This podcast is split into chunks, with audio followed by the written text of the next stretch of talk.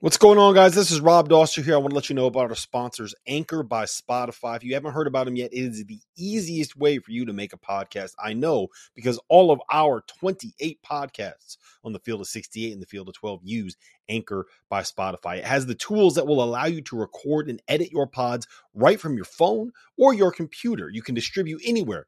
Spotify, Apple Podcasts, Google Play, all those places that allow you to listen to podcasts for absolutely free. Anchor sends those pods directly to the feeds. And here's the best part about it. Anchor is totally free. So make sure you download the Anchor app or go to anchor.fm if you want to get started on your own podcast.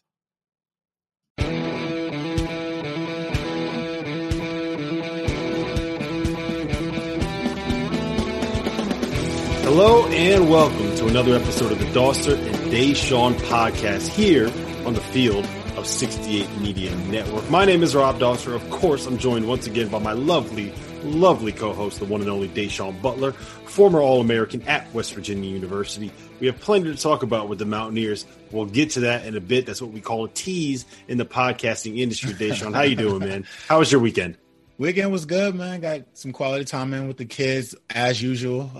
Tons of video games, tons of basketball, tons of family board games that I've been required to play on the weekends. So, what's your go-to board game? Monopoly. I'm a Monopoly guy. Yeah. They lose every time, and they can't figure out how I win. They can't get it. It's tough. We haven't reached the board game level quite yet. We do a lot of puzzles though. And my son is in this. Yeah, he's in this mode where it's like he wants to do a puzzle, and then he takes it all apart, and then he does the same puzzle over again. So we'll be sitting there for like an hour and a half doing the same puzzle over and over. Is it those bigger puzzles that like the kid puzzles, or are we talking about like mid level to like adult, like close to adult? All of them. Like, so he's got really? The big ones that are like 40 pieces, but he's also got like a 200-piece dinosaur puzzle that he'll just sit there and he'll knock the whole thing out. He's five. He loves puzzles. He's really good at puzzles. Congratulations. Yeah, I mean, look, I'll tell you this much: like, he ain't a genius. He does a lot of really dumb stuff. Nah, trust me. He's good at puzzles. All right, before we get into this podcast, I do have to let you guys know about the official odds provider of the Field of 68 Media Network, DraftKings Sportsbook. The 2021 college basketball season is here, and teams around the country took off the offseason to retool and revamp and are ready to hit the court. In fact, Deshaun, they already have. DraftKings Sportsbook, America's top-rated sportsbook app, has rolled out another of their can't-miss offers. Trying DraftKings Sportsbook is easy. So what are you waiting for?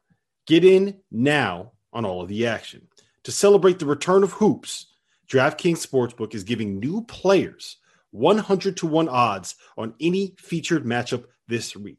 That's right. All you have to do is bet one single dollar, Deshaun, on any of the featured matchups they have this week. And if your team wins, you cash $100. That's $1 to win $100. That ain't bad. I like those odds. Yeah, they're not bad odds, right?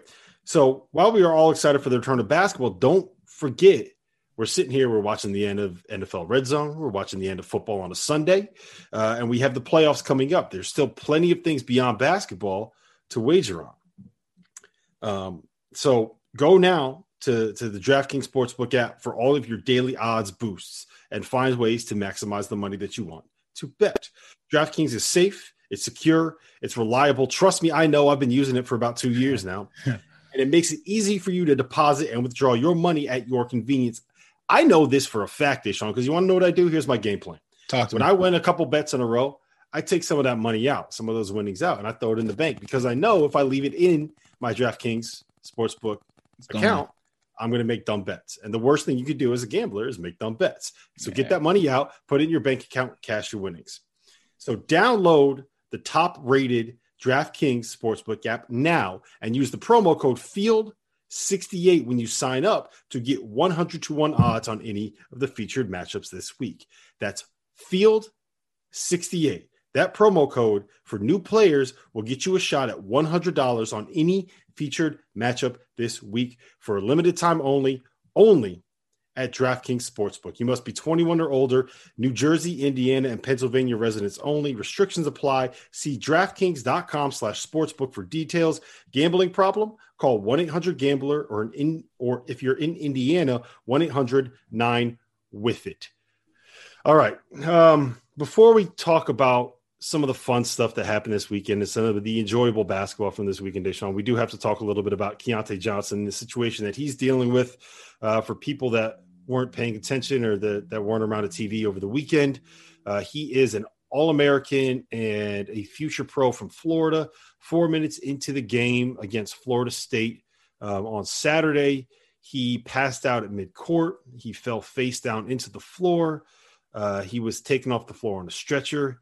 He's been in the hospital ever since. We're recording this on a Sunday night, and the most recent update we got is that he is still critical but stable, which by my non-medical understanding is that means he's not out of the woods yet, but they are confident that he is not going to be – they're hopeful we're not going to see a turn for the worst. So that, at the very least, is good news. But I do know that his family is heading down to see him. Mike White is staying in Tallahassee at the hospital with Keontae. Yeah. And it's just, I mean, it's an awful situation. Our colleague Jeff Goodman reported earlier that Keontae had tested positive for the coronavirus in June when he returned to campus from over the summer. But to be clear, there is no indication as of now that anything that happened with testing positive for COVID and what happened with him on Saturday. It's a horrible situation to be in, man. I don't know if you've ever dealt with something like that, seen a teammate or a player pass out, but it's just, I can't imagine what those players are going through.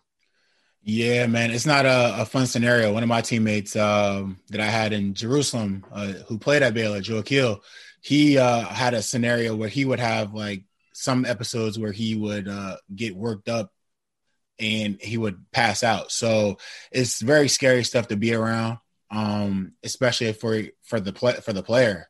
I mean, all we can do from the show, especially, I would say, is wish him well, man. Wish him back to full health and prayers to him and his family. And hopefully, you know, we get to see him out there, if not on the court, just, you know, being able to be around his team and be around his family and just be safe. You know, we love the game, but we don't love to see, you know, people get hurt from it or do any type of bodily harm to themselves from the game. Like, it's a game at the end of the day. So, yeah. And, you know, what really makes me feel for him is I don't know how he can continue a basketball career, regardless of what happens. If you know that you have something going on with your heart that causes you to pass out like this. And, you know, as of right now, he's been in critical condition for 36 hours, right? If you know that you have that condition, I don't know how a basketball team can justify having you play, right? So if nothing else, like assuming the best case scenario, hopefully the best case scenario for Keontae is he comes out of this, but I think we saw the end of that kid's career on Saturday. And it's just, it's awful, dude. Like, to have it go away that quick you know, he is a guy, he would have been an NBA player, right? He was an All-American this year. He was the best player on Florida's team. And he would have been an NBA player. And to see that likely get taken away, it really, really sucks.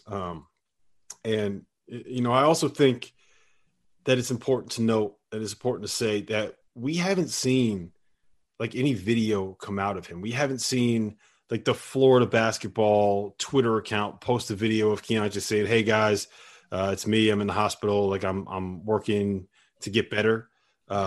He's still in critical condition, which tells me like he ain't out of the woods yet.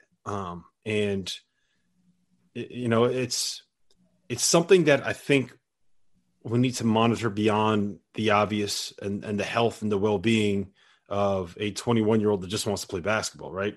Yeah. Because if a link is proven between what happened with Keontae Johnson on the floor on Saturday and the fact that he had the coronavirus previously, then like that could be it for the college basketball season. That could be it for the college football season. That could be it for sports as a whole. And I just think that there's too much.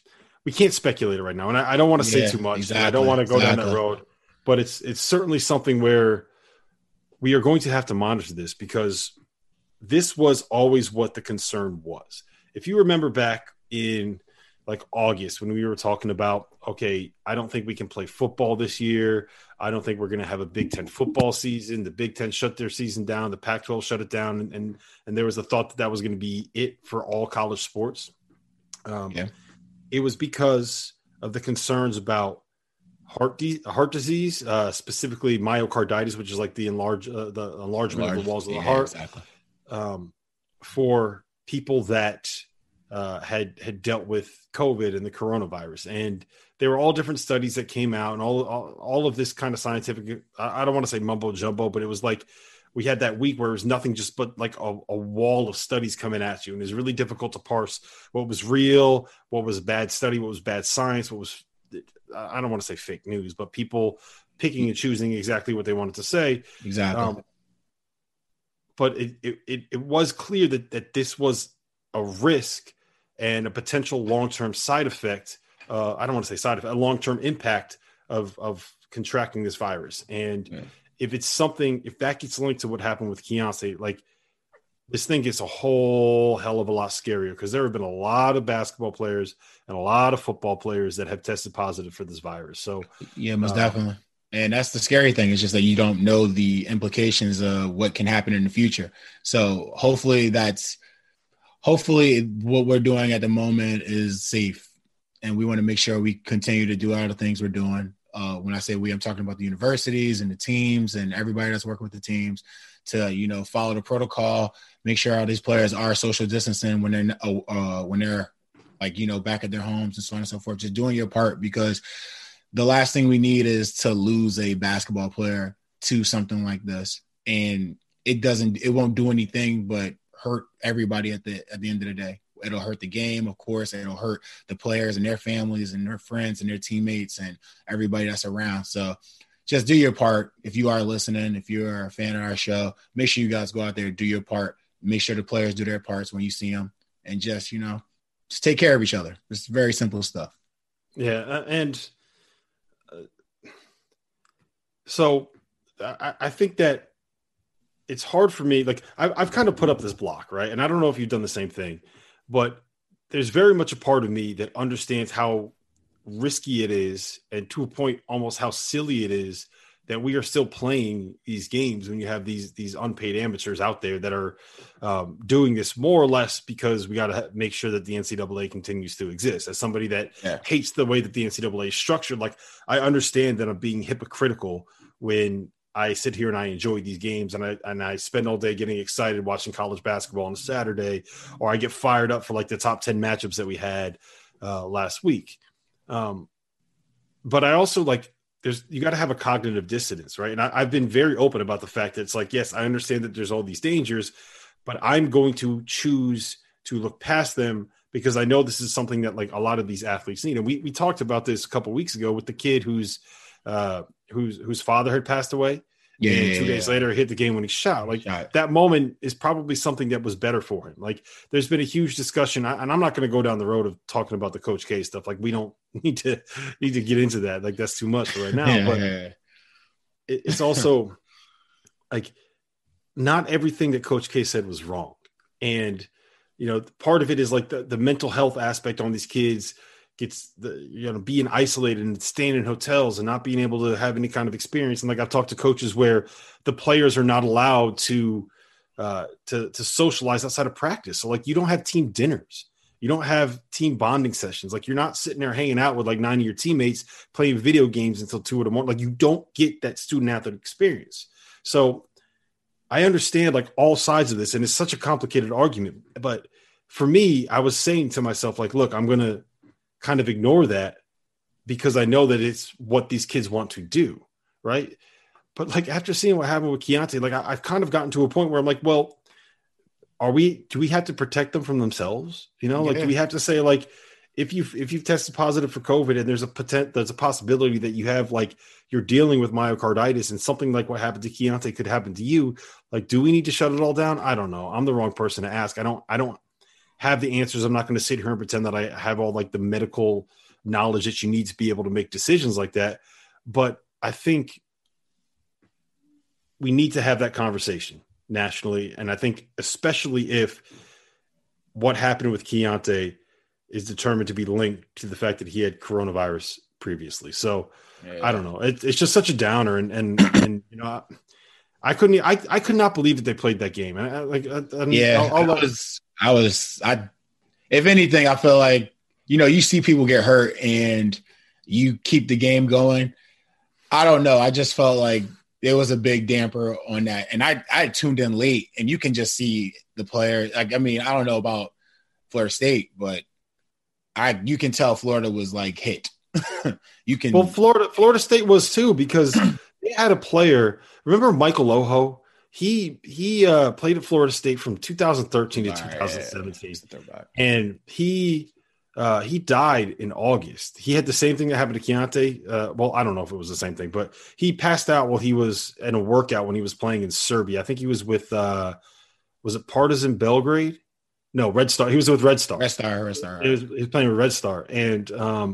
And he collapsed during a workout in August, and he passed away. And he was 27 years old. And that was a guy that played for Florida State for Leonard Hamilton for 5 years. So now Leonard Hamilton sees this happen on the floor. You know, and to give everyone involved credit, like, they left the decision. Ham left the decision up to Mike White. Mike White left the decision up to his players. Like, you can actually see on the broadcast, if you go back and watch it, you can see the referee talk to Leonard, that referee go and talk to Mike White, and then Mike White go and talk to his players, and the players decided that they wanted to play. So, like, okay, I get it. You want to play, but it's still – I don't know how you do that. I just don't. I don't understand how you can see a teammate go down and get stretched off the court and continue playing. You know, it just. I don't know.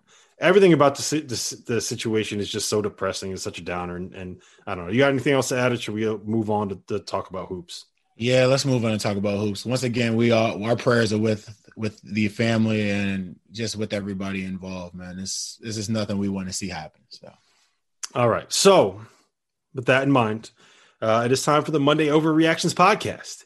And my first overreaction for you, and the way that we're going to structure this, guys, is I'm going to come up with an overreaction, and Deshaun is going to react to my overreaction, okay? So here's my first one. And look, show everybody the T-shirt you got on right now. What? These are just clothes. Yeah, is it a West Virginia T-shirt? Yeah, you got your West Virginia shirt on, yes. He's got his Virginia gear on. Apologies. He played at West Virginia. It's a great place. We went to a Final Four with West Virginia. He played for Bob Huggins. So this is my overreaction after seeing what West Virginia did to Richmond. If the Mountaineers shoot anywhere near the way that they did in the first half against Richmond, they are going to win the national title. How do you feel about that one?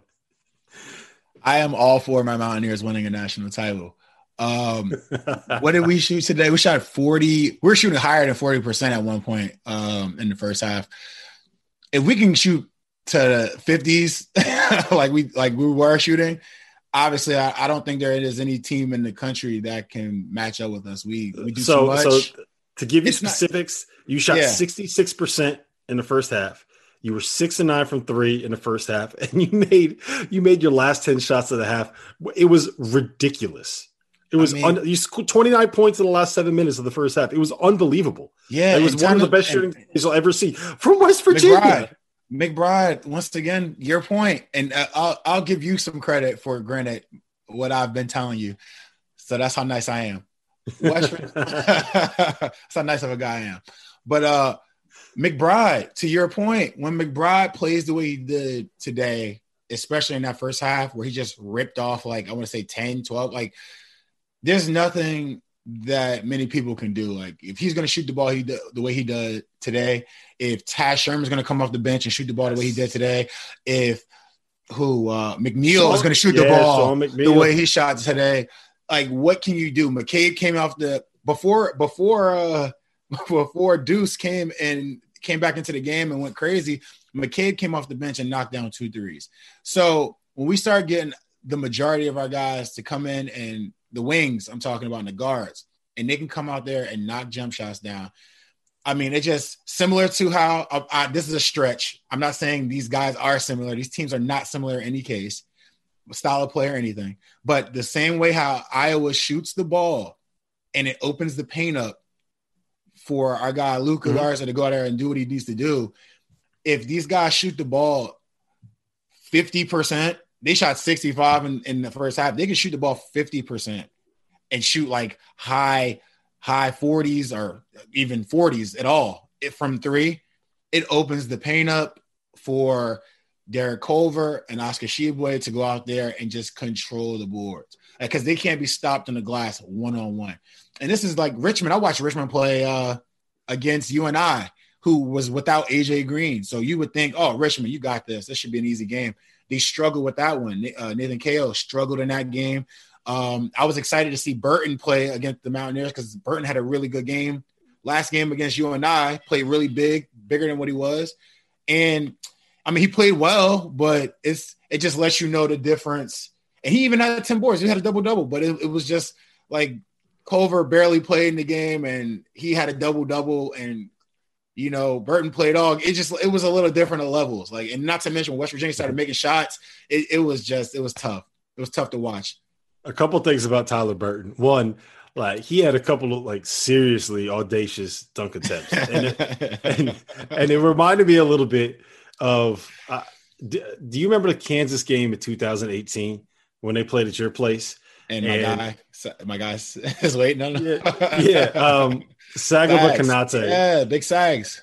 And like Kansas tried to dunk on him like 5 or 6 times, and he just every single time he swatted him, man. Every single time he caught him right at the top. It was unbelievable. And you know, it reminded me of like Tyler Burton trying to dunk on West Virginia today. Reminded me of that because he was audacious. You got to give him credit. Like you got to have some stones to go in there and try to dunk on someone like that. But it didn't work out too well for him. Another note that I think is important to point out here, West Virginia actually lost the battle of the glass. Like, yes, part of it is because you can't get offensive rebounds if you make every fucking shot. Exactly. But like that, Richmond beat them up on the glass, man. And it's offensive boards too. But in all seriousness, I really wanted to touch on something that you said because you made the comparison to Iowa and how like the shooting creates the space. Yeah. To me, it's like it's the threat of the shooting. It's not just the fact that you make the shots, but the threat that you can make those shots, right? We talked about the gravity that Luka Garza has and how it didn't necessarily matter against North Carolina that he was kind of ineffective. It was the fact that he existed on the floor and people had to be cognizant of where he was. Well, if Deuce McBride is going to be making jumpers the way he was making jumpers, and if Taz Sherman and Shaw McNeil are going to be making jumpers the way they were making jumpers, like defenses have to be cognizant of that. And if you're cognizant of that, that creates all kinds of space for Big Sheeb and Derek Culver and Osaboyan and all these other big dudes that they got. So like, it's the threat of the shot. And last thing, and then I'll let you finish up on your mountain. I want to give a shout out to Jordan McCabe because I will never not laugh whenever he gets on the floor because you got West Virginia and their entire program identity is we're going to be bigger than you. We're going to be tougher than you. We're going to be more physical than you. We're going to be scarier than you. We're going to punch you in the face every single time you try to score on us. We're going to get out and overplay in passing lanes. You are not going to be able to run your offense against us. And, oh, yeah, by the way, we got this kid that looks like a YouTuber coming out here playing with us. And guess what? And he somehow finds a way to, like, leave his stamp on the game somewhere. Like, yeah, Jordan is a unique player in our team, bro. And it's funny, like, just seeing him from a younger age and watching him play. And I was excited to meet him because I was like, oh, I've seen this kid before. And he goes to our school and I watch him play. And obviously he doesn't look like he fits the mold of our team at all. Like by watching him, it's like, all right, he stands out. But hey, man, he looks like he should be doing workout videos on Instagram with TJass. But what I shut up. Anyway, what I will say about Jordan McCabe, he is by far the hardest worker on the team. The guy's in the gym before and after, working on his shot, working on his ball handling, reading and watching film and making sure he knows where he needs to be in due time. every flower blooms at a certain time. I'm pulling for Jordan McCabe this season. I think, and he made a couple of big shots today. Like he started that run. He started that run. Knocked down 2 threes. He ended up coming out for a quick second, and then it ended up being a longer second because Deuce McBride went out there and was just, you know, that unique player that you see, you know. So shout out to the West Virginia Mountaineers. Those guys are beautiful. That's a great play. I told you I got an extra shirt for you over here. I'll send it to you. Don't worry about it. That's actually a perfect segue that West Virginia shirt. So yeah, man. Let me tell you a little bit about Home Field Apparel. Please do. Home Field Apparel is an officially licensed and independently owned collegiate apparel company. They sell college t-shirts, college basketball team t-shirts. I got one on right here for my UConn Huskies. And what they do is they go through and they mine all of the old logos and all of the throwback gear and all of the stuff that you saw in like the 60s and 70s and 80s and 90s, all of those, like your favorite shorts or your favorite team from back in the day. They have all of that stuff. They have all of that gear. And they repurpose it. They take these designs, they take these logos, and they turn them into these awesome t-shirts. And the gear itself, like, look, the logos, everything, the stuff that you get on the t-shirt, the designs, they're just great. But the important thing about a t-shirt goes beyond just what you see on the shirt itself. It's the neck. Does the neck get too loose? And look at this. Look at that neck. Look at that neck. It's perfect. It's nice and tight right there, right? The sleeves. Are the sleeves like kind of nice and tight enough just right there on your t-shirt, right? When you throw them in the washing machine and you throw them in the dryer, like does the middle, like the waistband part get all stretched out? It's perfect. Like it's exactly what you want out of the t-shirt. They're comfortable. They're light. They're breathable. And oh, by the way, this is my lucky t-shirt. I've won like 6 bets in a row while wearing this t-shirt. So not only do you get great gear at an affordable price, but you might win a couple bets if you buy this stuff. So go to homefieldapparel.com. Use the promo code Field of 68. And you get 20% off your first purchase. And look, they don't have West Virginia gear up yet. I know. I messaged them, and he said, we're working on it. I was like, all right, hurry up.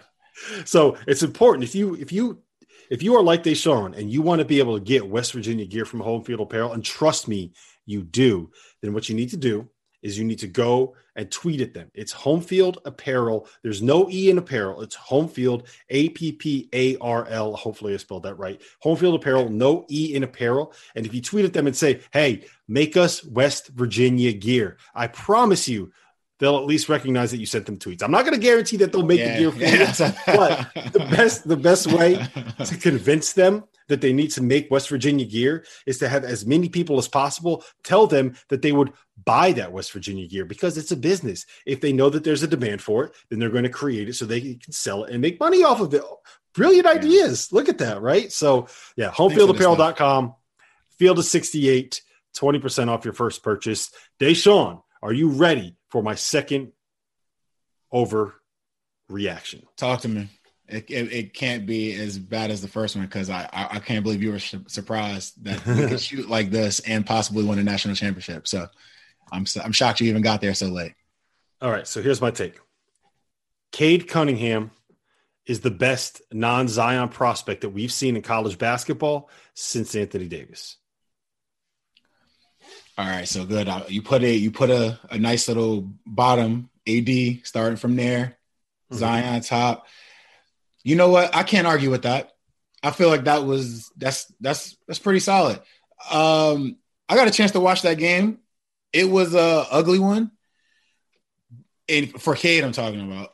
He didn't play well against the Wichita State. Like, that's the thing. He did not play well. He did not play well. But you want to know something that's interesting to me about him is that, you know, as a player, I guess, like, if I was a coach at least, or if I was a scout or somebody watching Cade to make a decision on whether or not, you know, he could play the next level or not. You want to check off boxes on a player. It's like, all right, cool. Is he strong attacking the basket? Can he shoot? Can he control the offense? Can he run a team? How is he off the court? So you want to check off all these boxes on Cade. You can definitely check off not being afraid to take on the challenge and take on a big moment. Like, he kept the ball to make sure he got the last shot for his team. And step back, contested, very good, very well defended, and knocked down the shot. You check that off. Him showing you that he's he's a big playmaker and he can finish a game. He can close a game. That was it was impressive being that, he had good games against Oral Roberts and he beat a Marquette team who upset a Wisconsin team. Like him and his teammates, not just him. So Oklahoma State has. So, he has a lot of boxes to check out being that Oklahoma State won't be playing any post season stuff really. But technically they're not. So I had a conversation with Mike Boynton about this because it's a whole thing. Like Joel and Artie was going crazy on Twitter the other day. And basically was tweeting about how he can't have Oklahoma State in the bracket because they're not eligible, but whatever. So here's the deal. Since they're still going through the appeal process. Yes. Oklahoma State, as of today, is still eligible for the tournament. And if this appeal process goes past a certain point, they are going to be able to play in the tournament. Now, no one really knows how long it's going to go, but the schedule that the NCAA is supposed to follow says that the appeal should be up before the start of the NCAA tournament. But as of today, Oklahoma State is eligible for the tournament. If the tournament started today, they would be able to play in it. And they would be ineligible for the next NCAA tournament. Mm. But they could also still win the appeal. I don't think that it's all that likely because the basis of their appeal is come on, y'all, you punish us too hard. But with what happened with Alabama, they do have some hope because Alabama basically did the same thing. But it was an associate AD that did what the assistant coach at Alabama was an associate AD that was helping facilitate payments for players while at Oklahoma State was an assistant coach. Alabama didn't get a one-year postseason ban. Oklahoma State did. We'll see if that ends up being able to work. But yeah, to your point, as of today, they are eligible for the tournament. So look, I know you're a Big 12 guy, but I'm going to keep my fingers crossed. We need Cade Cunningham in this NCAA. Yeah, tournament. we need them in the NCAA tournament, and we need him there at 18 points a game, 5 boards, a little next to 4 assists a game. He's shooting 47 from 3. He does a little bit everything, and he's good at it too. And he doesn't play outside of his game. He doesn't let people speed him up. He doesn't let people bully him because it's very hard to do that at 220. The guy is a very, very, very good talent. So you're not too far off on that one. That wasn't an overreaction. That was it's pretty solid. There's been some good players, and this is not to say that there haven't been any good players in college since Anthony Davis and in between Zion, but these people are saying that he's supposed to be the number 1 pick for next year, and I can't see them being wrong. I mean, he's proven it, and he's keeping a team like Oklahoma State in the loop. Yep. So there's 2 things I want to point out about him. The numbers kind of speak for themselves, and we also have the game-winning jumper. But 2 possessions before that, there was a play that I thought really stood out as much as anything. So someone on Wichita State drives, right, and he's got the weak side corner. So he's able to come over, and the threat of him blocking a shot at the rim, which he had done earlier in the game, forced Al-Tariq Gilbert to kick the ball out to the corner. So he is able to close out, run that shooter off of the three-point line. Yeah. But he slides, right? He gets low, and he slides. He cuts the guy tries to drive right. He cuts him off. The guy crosses over. He cuts him off again. The guy goes up and tries to shoot over him. He walls up, doesn't foul, forces a miss, grabs the defensive rebound, goes the other way, calls for a drag screen in transition, right? Comes off the screen, snakes it, beats the big man's defender, goes into the lane, draws the help, kicks it off to the guy at the dunk spot for an and one dunk while avoiding the charge. And I'm just like, holy shit. That, he just did everything right there that you need a player of his size to be able to do in the NBA. He helped at the rim. He ran a guy off the three-point line. He stayed in front of him. He slid his feet. He walled up. He didn't foul. Got a defensive rebound. Went the other way. Came off of a ball screen. Created. Beat the help defender and laid it off to somebody for a layup. Right. That's what you want. That's what you want your guards to do. Period. That's not what you expect from your 6'8" guy. You don't expect it. But the fact that he can sit there and do that is, it's what you get from a number 1 pick, and that is a good point you made. So and the other thing is that. The skill that he has, that he does the best, the reason why I'm so high on him as a player is because of the ability that he has as a passer to manipulate defenses and move people around with his eyes and do things off of ball screens and this, that, and the third. Well, he hasn't really been able to show it because Oklahoma State as a team is shooting 32% from three. Yeah. And when you don't have those shooters, those guys that can make those shots, and you can kind of help off, and he kind of runs into a crowded paint, and it's like, okay, well, I can't really move the defense around because if I throw this pass here, like he's open because that guy can't shoot. So we haven't seen what his passing, like the full range of his passing quite yet. So I was worried about that too. I thought that likely would be a little bit more help. I thought Flavors would shoot the ball a little bit better, the transfer. Mm-hmm. He hasn't really had as much consistency from the group, but I mean, like I said, it's early. Assuming it's not easy to just transfer in and just pick up right where you left off from your previous school. And these guys had good records at their previous school. Like they did pretty well. So, I mean, in due time, and I'm sure those assist numbers will fly up, and I'm sure his rebounds, he's only getting more and more aggressive on the glass too. So I'm just excited to see what he looks like towards the end of the season. Yeah. He's just a super talented kid. And I really do think that he's special. However, I'll tell you this much. I think that I would take him number one in this year's draft. Like without question, it wouldn't really be a conversation for me. Yeah. But after seeing Evan Mobley play and knowing how good guys like Jalen Green are, like I do think that there is a real world and that, like an actual world where he doesn't go number one in this year's draft, which should tell you how good the top of this year's draft is that there's even a conversation about like whether or not you should take Cade Cunningham with the number one overall pick. All right. This isn't really an overreaction. I kind of want to know like your take on this. Missouri beat Illinois at home in the bragging rights game. Yeah. And I'm just like, are you more impressed with what Missouri was able to do, or are you more worried about this Illinois team, top 10 team, losing on the road by 3 points in a rivalry game? I would just celebrate Missouri more. I hope Illinois realized like what happened. I mean, to me, it just kind of seemed like Miz just came out there and was aggressive and punched him in the mouth early, and Illinois reacted, and it led to foul trouble.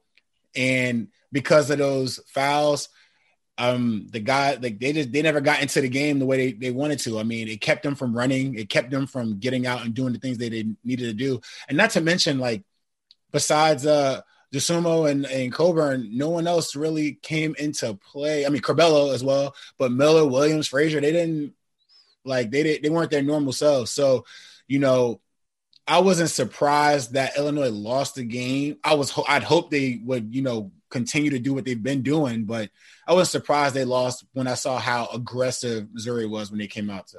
Like, they came out to play. They had Xavier Pinson played well. Dru Smith played really well. So, like, and they had Dru Smith on Dosunmu to annoy him, and it worked from time to time. It didn't really, I mean, how much could it work when my guy has 36? But like, it worked enough to the point where he had to like feel like he had to take over the game because the help wasn't there from Miller, the help wasn't there from Frazier like it was in previous games. So yeah, I think you're exactly right. Like, it's the fact that they didn't really get the help from the supporting cast. Like, if you get 36 from Io, you should never be losing. Never losing, ever. Exactly. Should never be losing. So that was definitely a concern for me. I was also worried about how easy it was for Missouri's guards to be able to kind of play off the bounce and get in the lane. It's not a secret, right? Like, Illinois struggles in ball screens. Kofi Coburn is not very fast. Exactly. Giorgi Benahashvili, I hope I got that name right. That was way better than what I was going to say. Yeah, I'll tell you what, Benahashvili is a lot harder to say than Butler. Night and day. Yeah, but like the way that those guards were able to get the penetration and get in the paint was definitely a concern for me. Like, if Illinois is going to be as good as we want them to be, they have to be better defense. Like, there's no excuse to give up 81 points in a game where, you know, they forced 18 turnovers and they held Missouri to 5 of 21 shooting, and they gave up 81 points. Like, that's not something that should be happening in that situation. So that's definitely a red flag for me. Besides the shooting, like they went 3 for 13, I guess, from the three, but they shot like they missed a ton of free throws. And a good bit of them, which I mean, he's getting to the line, and he got to the line, I will say, well, like 12 or 13 times, but like the rest of the guys can't go 50% from the line. Like, then that's those, that 50% is they lost by like three. So like they missed 11 free throws, I think. Yeah, 11 free throws. So like their half court defense, that's something they need to work on. I remember I was talking about that when they had to go play Baylor. It's like, you know, if Baylor doesn't get back in transition defense, it'll be Illinois. If Illinois doesn't stop Baylor in the half court, then Baylor will win that game. So, and you know, that was part of their big comeback is Baylor kind of, I won't say abused them, but they took advantage of them pretty well within the half court. And we saw something similar to that, not as Baylor-esque, but they definitely abused in the ball screen and in the half court. Yeah, I went back and I rewatched the Baylor game for something I did last week. And what Scott Drew did was he basically ran ball screens on every single possession, like every single one. So if Scott Drew has decided that the way to beat Illinois is to run ball screens, like, yeah, okay, you know what? That's probably the way to beat them because Scott Drew has proven to be a pretty sharp basketball coach over the years. So, I mean, look, I'm still in on Illinois as a potential Big Ten title contender. And like, look, we definitely have a question about that. We asked people on Twitter for questions and we have one that we're going to answer. That's a similar question to that one. But yeah. But yeah, it's definitely a concern for them. But shout out to Missouri, man. Like I know we're talking about Illinois here, but we got to give them their credit. We got to give them their flowers. They went out and they beat a top 10 team in a rivalry game. Like it don't get better than that. Yeah, and the coach did a good job, man. I mean, shit, he stuck to the scout report and it showed, bro. Like his team literally attacked those guards. It made it very difficult for Coburn and Giorgi to even stay on the floor at times. So. Actually, that actually brings up a good point. Missouri's old as hell. I think they got four starters and a redshirt junior in their starting lineup. Like they are as old as any team in the country. And I think part of their early success is because they have so much continuity, right? Like we're seeing younger teams like Kentucky, who we can kind of transition this conversation into, really struggling, like Duke as well, really struggling because they have all of these new pieces and they don't get to have the kind of normal preseason, normal early season games to figure out what they're going to run, how they're going to run it, what their rotations are, how the hell you're going to survive playing Division I high major college basketball. And Missouri's got all those guys. Like they're basically running the same shit that they ran last year. Like none of this stuff changed. So I think that there is something to that. And Missouri is certainly an example. And shout out to Konzo Martin. Like every time I've dealt with him, every time I've had a conversation with him, like Conso's always just been a great dude. He's got the deepest voice of anyone that I think I've ever talked to. Like he's an intimidating presence, but you know, I want after the way that things ended for him at Tennessee, I do want to see good things happen for Konzo. Like he's a good guy. I don't know if he's the greatest college basketball coach, but he got to win. The rivalry game, especially against a really good team. Yeah, so he's the greatest for the day. Shout out to Konzo Martin. All right, I mean, we might as well transition straight into Kentucky. They were down by 20. I think it was 24 in the first half to Notre Dame. They ended up losing by one on a missed jumper by Olivier Saar. Yeah, what do you got here, man? It's a mess for Coach Cal right now. The only three things I could think of when I was like watching Kentucky play, and it made me think of their previous games, were their shot selection, their turnovers, and their defense. Like, okay, they play Morehead State, they get 18 assists and 15 turnovers. So that's like probably the most assists they've had all year. And then after that, they get 5 assists and 21 turnovers against Richmond. Then they get 8 assists and 16 turnovers against Kansas, and then 16 and 21 against Georgia Tech. And then they have their game against Notre Dame where they did okay, but they still had a ton of turnovers. But they don't force teams to turn the ball over either. Like everyone besides Morehead State and Notre Dame, but Notre Dame won the game. But the only game that they won with Morehead State, everyone has been around 11 turnovers and down. So for them to just turn the ball over as much as they do, like they're not going to win games. For them to shoot the way they've been shooting from three, from the perimeter, will not win them games. They had a game against Richmond, they shot 0 for 10. Now, all right, cool. You can have a bad shooting game. like they had two decent ones against the team they were supposed to beat, and they had one against Georgia Tech, but that's only because Clark and Boston shot the ball better than they shot the rest of the other games, because they've shot like 14% from three and like 20% from three.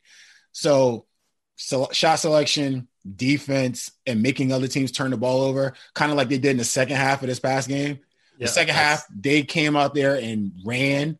They used their athleticism. They got the ball to Saar from time to time so he could get some baskets, of course. But for the most part, they ran and then made them turn the ball over. And because they had 16 turnovers, a lot of them late in the game, they were able to go on this run. Like, that should be what Cal should look at, those turnovers, making people turn the ball over, because they're going to turn it over because they're young. But at least having those same young guys that you have not coast on defense and make them, you know, be aggressive on the defensive end so you can get some turnovers and try to nullify what you got going there, because it's not going to happen. So I honestly still don't think that they are that far away from – I don't think they're ever going to be top 10 good, but I don't think they're that far away from being like a top 20 to top 25 basketball team. And that's because I really do think so much of their issue right now is like effort and leadership and consistency. Like, it does not look at all like they are connected out there on the floor, especially in that first half. In the second half, they were flying around. They were forcing turnovers. They were kind of saying like, look, we are so much more athletic than you and so much longer than you. You are not going to run anything against us offensively. And they kind of had that like, I mean, excuse me for cursing, but they kind of had like that, fuck you, you ain't scoring mindset. Exactly. And they did not have that in the first. Like, they looked like they were scared in the first half. They were like, oh, man. Here we go again.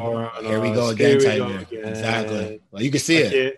I can't believe this is happening. Woe is me. We came to Kentucky to win. My life sucks. Blah, blah. Like that. They just, their heads hung. Where in the second half, they were kind of like, all right, fuck you. We're going to go get this.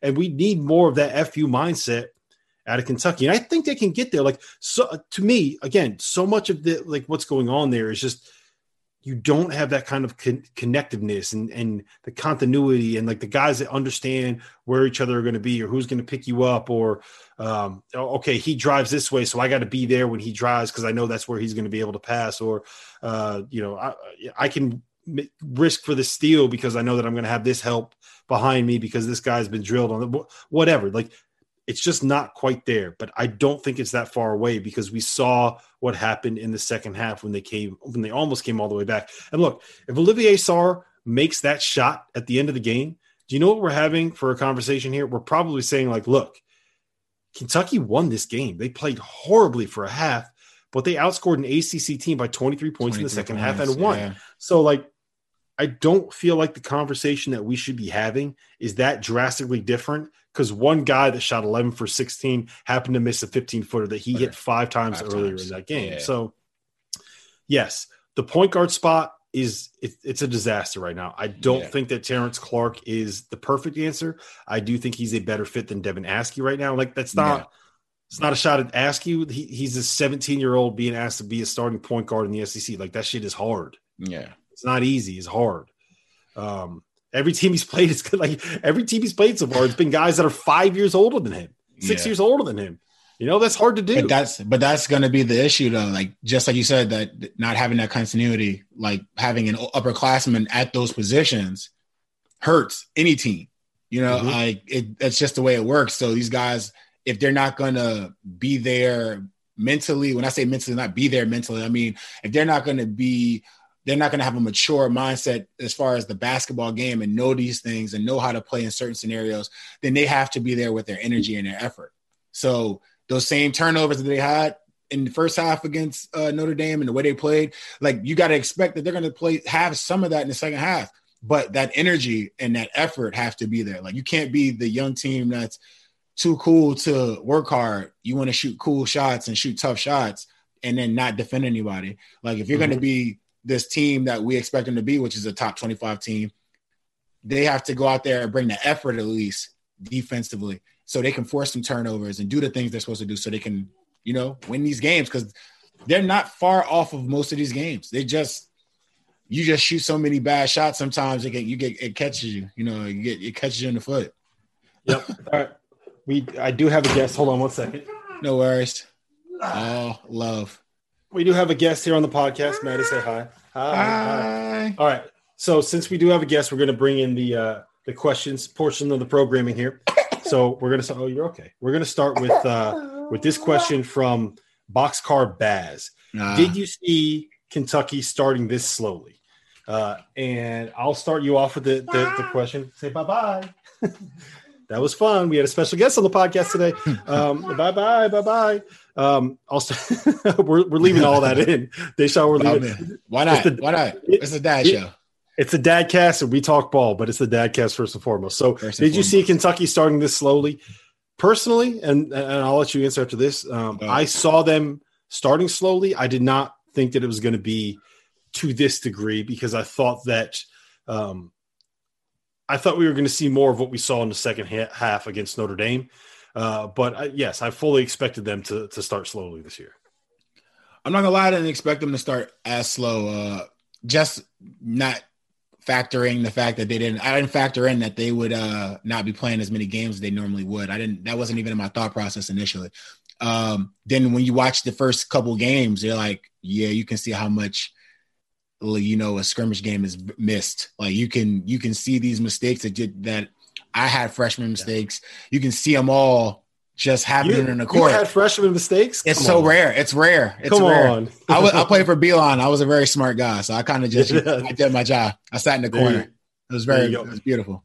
By the way, I don't know if you saw it, but we on the network we have the Go Blue with Stu podcast. Stu Douglas, former Michigan player. Yeah. He had John Beilein the other day, and he told a story that it's Stu's claim to fame that when Beilein first called Anthony Davis, like before AD blew up and became like the number one prospect in the country, he was just some up and coming kid in Chicago. So Beilein got on the phone with him and he was like, "Hey, have you ever watched Michigan basketball before?" And Anthony Davis was like, "Oh yeah, coach, I love watching Michigan play. I love Stu Douglas. Me and my friends have a saying. You know what you got to do? Give the ball to Stu." So Stu Douglas. So Anthony Davis knows who Stu Douglas is, which is pretty awesome if you think about it. That's awesome for Stu. So shout out to that guy. Shout out to Stu Douglas. All right, so the next question came from Eric Diener. Thoughts on the Big Ten? Is Iowa the clear favorite for you right now? And for me, I would not call them the clear favorite. I do think at this point that they probably are the favorite, just because like they're so much better offensively than what I thought they would be. And it's almost to a point where like I'm not necessarily worried about what they'll be on the defensive end of the floor, although that's still a concern. But I still think that Illinois can win it. I still think that Michigan State can win it. Not so much on Wisconsin, but I do think that once we see Iowa going up against teams that are a little bit better when it comes to like playing off the dribble, and that matchup with them a little bit better, like Illinois, that it could become something of a problem. But, I think you have to call them the favorite at this point, right? Actually, I got them tied right now with the favorite between them and Michigan State, who I ragged on so bad early on. Michigan State has been good, so I'm not worried about Illinois. Illinois has been great. They dropped the ball a couple times, and I wouldn't even say one of those times is a drop ball. They played against one of the best teams in college basketball in Baylor. So that's not a drop ball. They held their own against Baylor. If it's not Michigan State, it's going to be Illinois to win the Big Ten to me. Like you brought up a second ago, I just don't foresee Iowa just stopping that run. Like Iowa isn't the greatest defensive team in the half court. So the run and gun thing, if they're not knocking down threes, and those long threes are for long rebounds, which Illinois guards do a ton of rebounds. I feel like Illinois gang rebounds. Maybe Coburn rebounds a big bit, and Giorgi rebounds a big bit, but the guards do a ton of the rebounds as well. So those threes are going to be long rebounds for guards, and they're going to be pushing the ball down their throat. So I got Illinois as a favorite to win the Big Ten. I got Illinois. Yeah. Did you see Luka Garza's second half against Iowa State? No, I did not actually. That he went full Miles McBride. He played 17 minutes against Iowa State, scored 34 points, was 13 or 14 from the floor, hit 6 straight threes. They were running Luka Garza off of pin downs and little in screens on out of bounds plays. And he was catching shit. He was 1-2-ing into threes and wet. He was, like, he wasn't rattling them home or anything. Yeah, I did not see this. What's the net? Oh, it's ugly. I read the stat line and I just immediately assumed, like, all right, cool. He just must have just punished them in the block and there was nothing they could do with him. Six threes? 6 threes. I'm telling you, look, go hit up someone on Hugstap and be like, give me your synergy login. I need to watch the second half here. Go watch Luka's second half. It was unreal. All right, we got 2 more questions and we're gonna get out of here. The first one is it's from Rob Dauster is asking this question. How about those Volunteers? 2-0, baby. 2-0. This is your 35-1. This is your 35-1, baby. This is your 35-1 to win the national championship. I can't argue. They got Kim English on the staff. I'm gonna defer to you about Tennessee. They can guard, man. They can lock you up. Keontae Johnson is an unbelievable defender. Like, he is Isaac Okoro levels, I think. Really? On the defensive end of the floor. Like, you can't screen him. You can't go by him off the dribble. He's athletic enough to block people at the rim. He moves his feet. He's strong.'s long. He can guard ones. He can guard threes. Like, he's an absolute monster. Now, the thing about Okoro is he was a little bit bigger, so maybe that was like a bad comparison. But just like the fact that Keon is just, you put him on anyone and that person's out of the game. Now the offense is going to come a little bit, and like for Tennessee as a whole, like it ain't pretty. Like it ain't pretty, but they look very much like a team that's had like 5 practices because they've really only had like 5 practices. Yeah, I would say this year. So I want to see your face as I read the name of the person that I'm going to ask this question for. It's from Coach Chris Hopkins. Okay, Hop is a jerk. So he says, "My guy." This is his question: how excited was Deshaun when Coach Huggs told him and his teammates that West Virginia was going to wear Jordans, and then did it happen or not? It didn't happen. He was the only one that had Jordan stuff. It sucked. He made sure he let us know. Like the way we played, he's going to be the only person wearing Jordan. Tell the story. Here you go. So basically, Coach Huggins just signed, and he's coming to West Virginia. We just lost our coach. And we're sitting there, and he shows up, and he's wearing this full Jordan suit. So the players are all talking to each other, like, "Oh, do you think we're going to be Jordan this year? Like, we hadn't played a game, like, or just like, you think we're going to wear Jordan? Like, yeah." And everybody's excited.